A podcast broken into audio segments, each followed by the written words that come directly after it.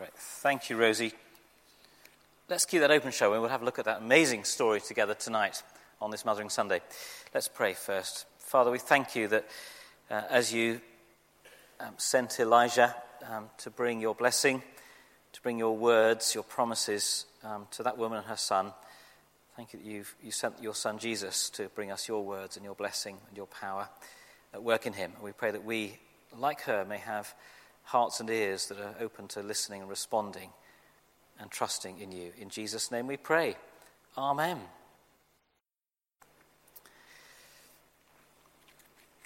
Well, I wonder what um, values your parents, your mum perhaps, uh, have given you as, as you grew up. Um, I'm sure amongst us all tonight there'll be lots of really, really healthy, good things there, wouldn't there? Values about how important friends are, or how important families are, or how important serving others is in life.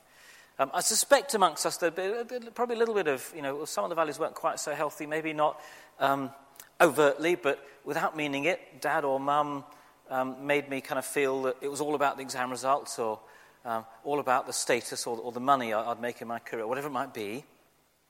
Uh, maybe uh, some of us didn't always feel completely loved by one or both of our parents. And so as we think about um, Mothering Sunday and mothering, uh, I'm sure a number of us here would say, well, actually, one of the big things that my mother passed on to me was how important faith is, how important Jesus is. It may not again be true for us all, but some of us, I'm sure that's, that's a gift our mothers gave us. Um, and the background to this story um, about this woman is a background all to do with faith. And her story is one of someone who discovers faith in the living God, apparently for the first time. Um, and I just want tonight to look at this incredible story. She's a remarkable woman, um, and she's got a tremendous example for us of what faith looks like and how to respond to God's invitation to trust Him when it comes. Now, behind this story in, in 1 Kings, the kind of big picture is that God's people uh, in this place called Israel uh, are ruled over by a king nowadays and the king at this time is someone called Ahab. He was not a good king in history, and, and the King's Book of Kings tells us. And his wife Jezebel was famously pretty wicked too. And she came, she was, kind of came from abroad, she was a foreign wife. She came from a place northwest of Israel, uh, Phoenicia, where the Lord of Israel, uh, he's called Yahweh in the Bible, the Lord is not worshipped, rather, someone called Baal was worshipped. Baal was one of the kind of chief pagan gods and Baal's kind of girlfriend was Ashtaroth. But between them, um, they were seen as the kind of the source of success and of security and of life and of fertility and so on. And, and that was the, the, background because through this marriage to Jezebel, Baal was now being worshipped in Israel as well.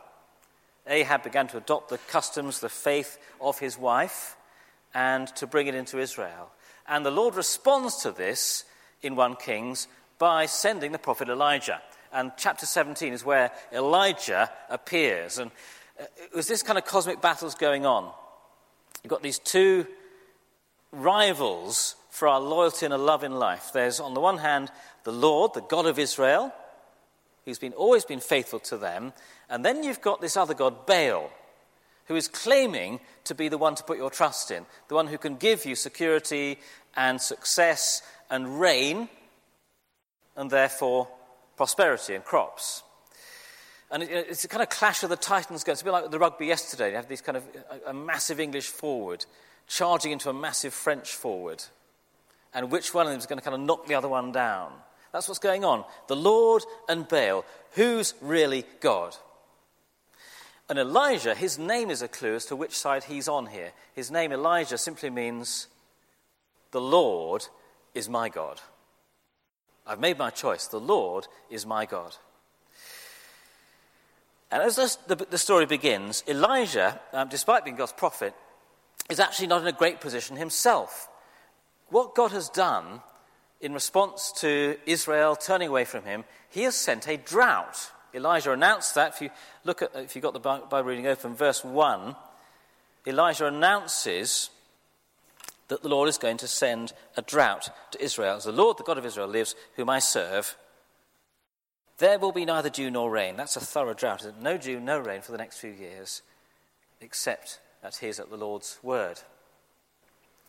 So it's as if God is saying, you know, you're wondering, aren't you, which is more powerful, me or Baal? Baal was thought to be the God who sends rain and fertility. And as if to say, well, let me just demonstrate this one, God turns off the taps of heaven. No rain, no dew for years. You know, he's, he's cutting the ground from under Baal's claims, isn't he? This false God. Um, it's almost like you know, Baal's prestige is, is shrinking as the cracks in the Israelite fields are widening in the drought. It's more and more clear that God really is the Lord. And Elijah is sent off, first of all, um, to go and find some food and some water outside Israel, east of the Jordan, a place called the Kerith Ravine. And there, it's slightly bizarre, he's fed by ravens dropping food to him. And ravens were famous, like today, they're, they're scavengers. And they were unclean in the Bible. You weren't meant to go near ravens because they picked up roadkill, as we call it. So here is Elijah, God's prophet, righteous man, eating unclean food, roadkill, um, and drinking water from a, from a muddy old brook. And then that dries up too. And we get to our story, verse 7. The brook, brook dries up, and the Lord then says, I want you to go somewhere new now. And he sends him off to this place, Zarephath. Now, Zarephath is, is northwest of Israel, and it's slap in the middle of Jezebel territory. It's Phoenicia, Sidon, Tyre. That's Phoenicia on the coast. That's her land. So, this widow that Elijah sent to, um, she's doubly just not the person or the place we'd have expected. Widows, um, particularly back, back in those days, widows were poor, poor, poor, the poorest of the poor. They had no way of sustaining themselves. And we see in the story, she's there as he meets her, and she's, she's trying to scratch two sticks together to cook her last bit of flour before she dies. That's how poor she is. And Elijah's sent to ask her to look after him. Extraordinary. And then look at where she is. She's in Zarephath. She's a foreigner. Um, she's, she's one of you know, Jezebel's tribe. And she's in this land that were known as the place where Baal and his kind of worship come from. This is pagan land. We might call Zarephath, no, it's, it's Wickedsville. It's bad, bad place. Not we expect God to send his prophet to speak God's words or to have them received. And yet, here he is in Zarephath at the widow's house. And he goes up to her and he asks her for water. And, you know, wonderfully, she, she's probably got very little left herself, but she agrees. And then he ups the ante, doesn't he? Do you see what he does? Verse 11 And bring me, please, a piece of bread. As we heard in the reading, she balks at that. She says, No way. Um, and she's got a very good reason for saying that, actually, because she's saying, all I've got is I've, I've, just got a little bit of flour left and a little bit of oil. I was literally, as you're right, I was just going off to bake our last cake for me and my son and then die. It's a powerful moment, isn't it? She is literally um, at her wits' end and her life's end. And so Elijah replies, rather than saying, Oh, that's fine, you're quite right, you go and do that he says, Don't be afraid. That's always what God says in the Bible when he's got a kind of big challenge for you coming up. Don't be afraid. And he explains why not to be afraid in verse 14. For this is what the Lord says. So here's the word of the Lord coming The jar of flour will not be used up. Now, that, that spoonful of flour won't be used up. And, and that little teaspoon of oil, that won't be used up either until the day the Lord sends rain again. That's God's extraordinary promise. Um, and this is the first thing we, we're learning about the way that God works and what she's learning about faith. That this is a God who does unexpected things. Faith is in the God of the unexpected. That's our first point, really, tonight, if you're taking notes. Faith is in the God of the unexpected. He sends Elijah to an unexpected person, an unexpected place, and he gives her a completely unexpected instruction, promise. That little bit of flour, that little bit of oil will not run dry until the rain comes again. And what does she do? Well, incredibly, this foreign, pagan raised woman, widow, with her son, she trusts Elijah's words. Again, it's, it's very simple. It? it just says, she did as Elijah said. We don't know why, except God somehow prompted her to have faith that this was the word from him. And she could trust it. So she goes off, um, she bakes that last cake. You can imagine that, that night they, are kind of sitting down thinking, well, you know, well, that, well, that was good, a little bit, little bite each. Now what? Is this, is this going to work? And you can imagine they, they go to bed. Um, they probably don't sleep very well. They wake the next morning thinking, we're just going to starve today. And she rushes downstairs and she checks that jar and she checks that jug. And hey presto, God's miraculously multiplied that flour. And it's there again. And the oil, is there again. And every day, the same thing's repeated. The jar looks about to run out, the jug seems almost empty, and the next morning, there's just enough there again.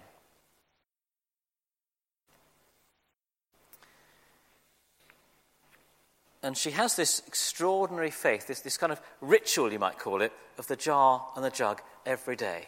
Just a little bit of flour, a little bit of oil. She comes back next day, a little bit of flour, a little bit of oil.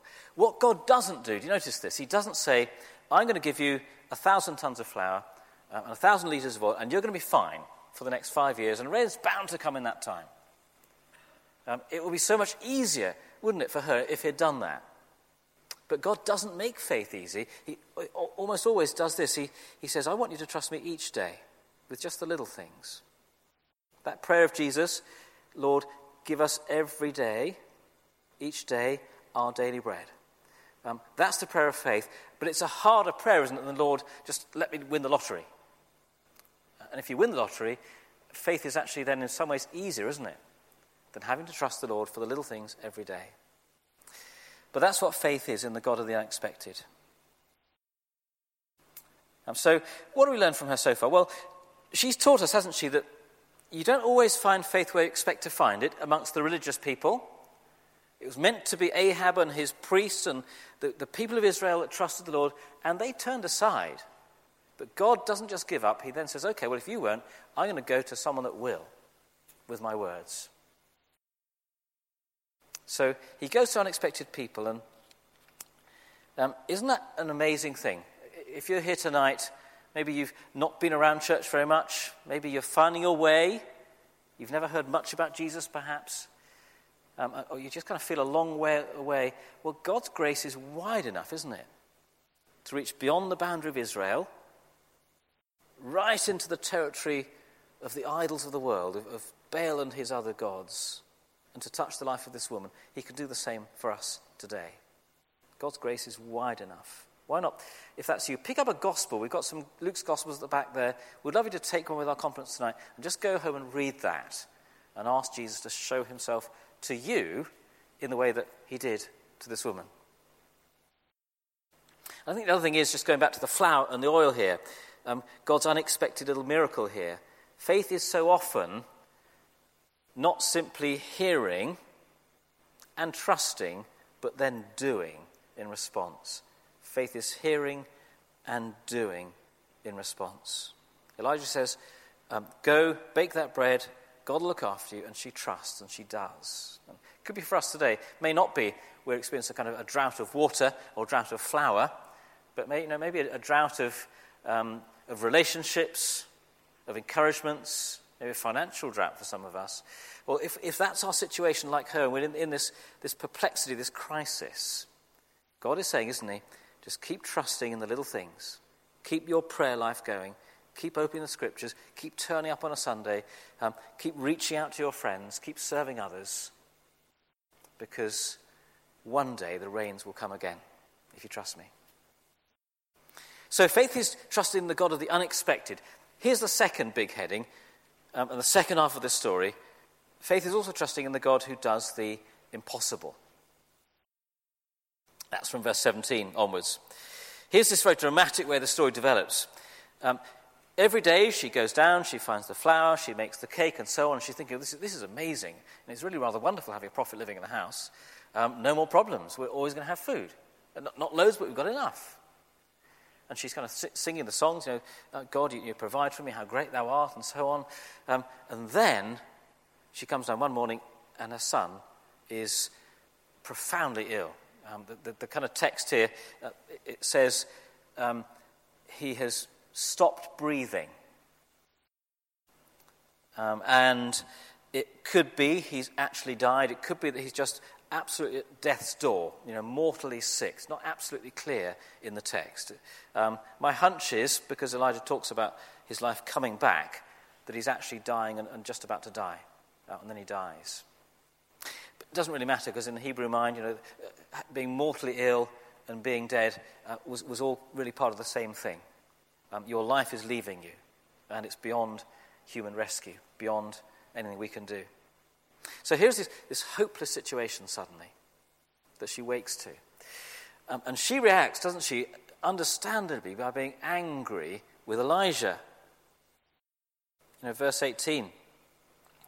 Um, why have you come here? Have you come here just to remind me of my sins? Is, is what you're now doing a judgment on me? And all along you've been planning this. You're going to take my son away. And that's probably that's not great theology. Um, the Bible very rarely hints there's any great link between particular things we've done and particular bad things that happen to us. If anything, the opposite. Um, but it's a real question, isn't it? What is going on here? If God has shown that, unlike the other gods, unlike anything else we put our trust in in life, He can sustain life. He sends rain, He sends food. Could it be he also wills to take life sometimes, apparently at random? Elijah feels the same question. He prays, if you look at um, verse 20, his question there, you know, Lord, are you really bringing tragedy on this widow, causing her son to die? This is the mystery, isn't it? This passage doesn't really answer this one uh, fully. What is going on between the, the, these two truths? God is loving um, and God is sovereign over life and death.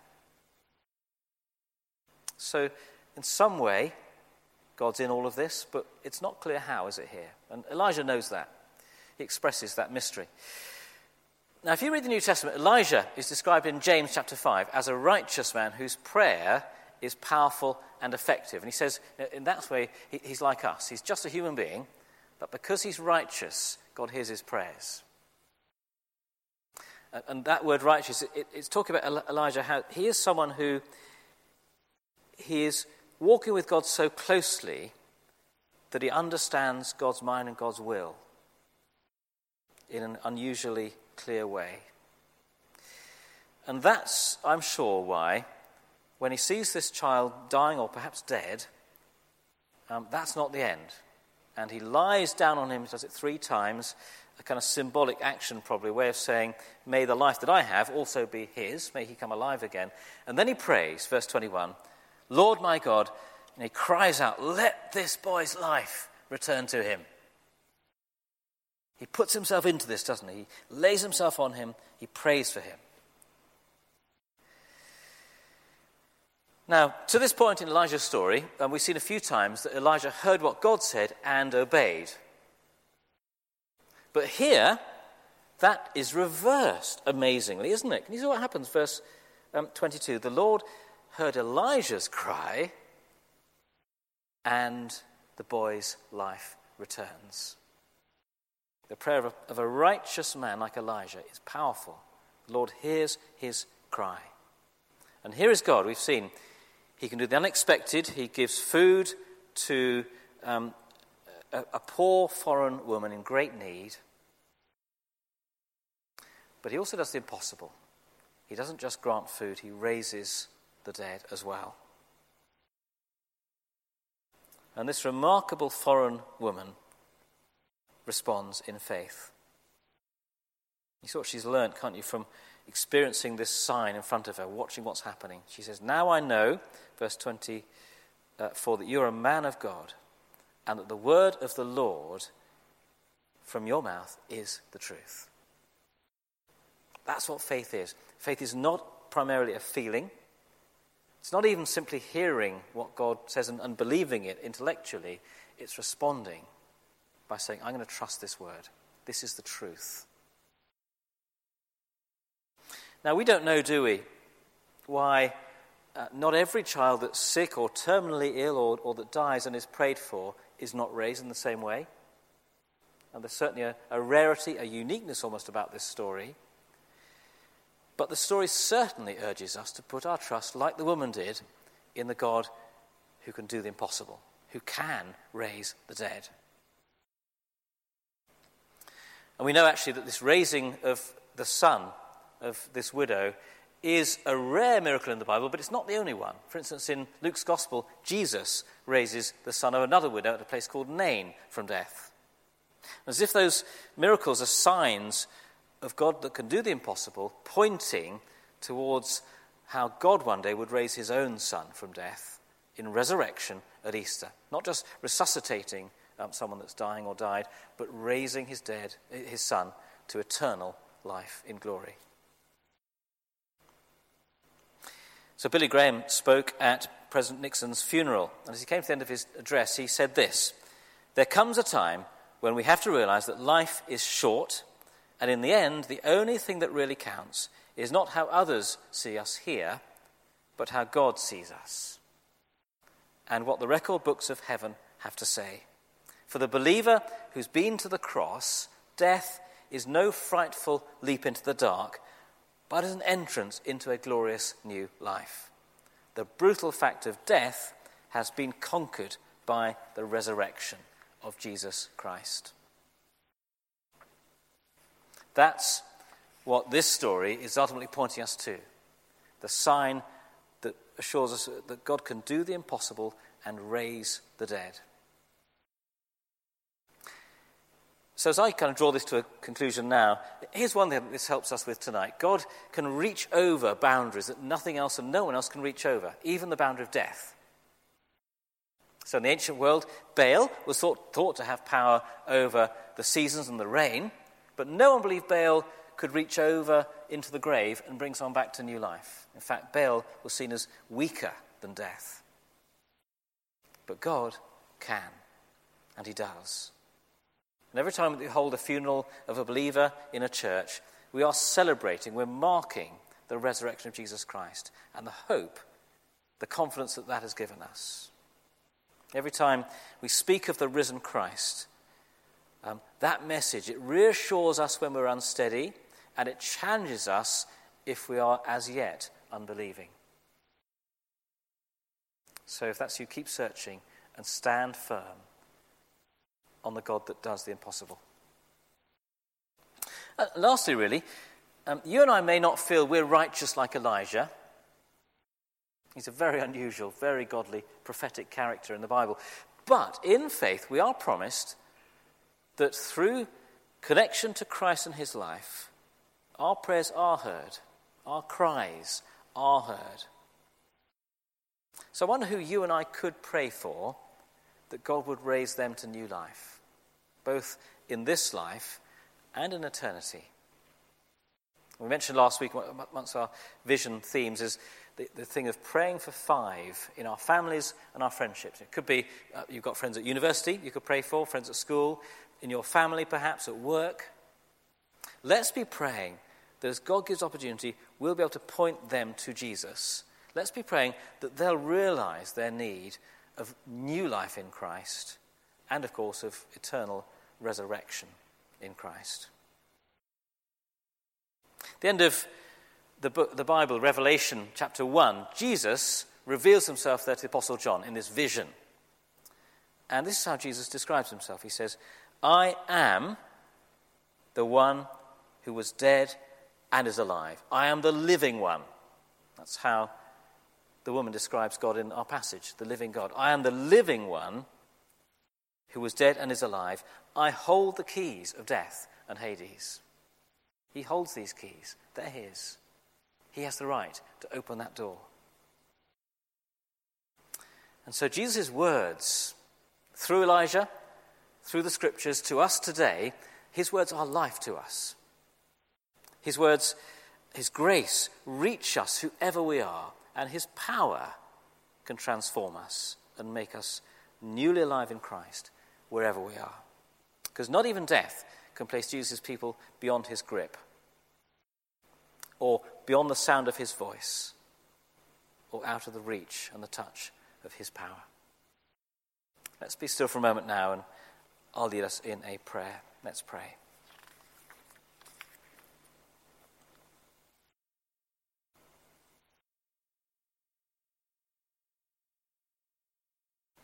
Lord Jesus, we thank you for your words. We thank you that you reach graciously to all of us, however far from you we may be or feel. Thank you that you reach us with your promises of providing, protecting, forgiving, rescuing, and raising to new life. Help us to receive your words tonight with open ears and hearts. Help us to recognize other gods in our lives that try to take our love and attention. And help us to trust in you alone. And help us to bring your words and your love and your promises to all those to whom you send us with the good news of Jesus. In his name we pray. Amen.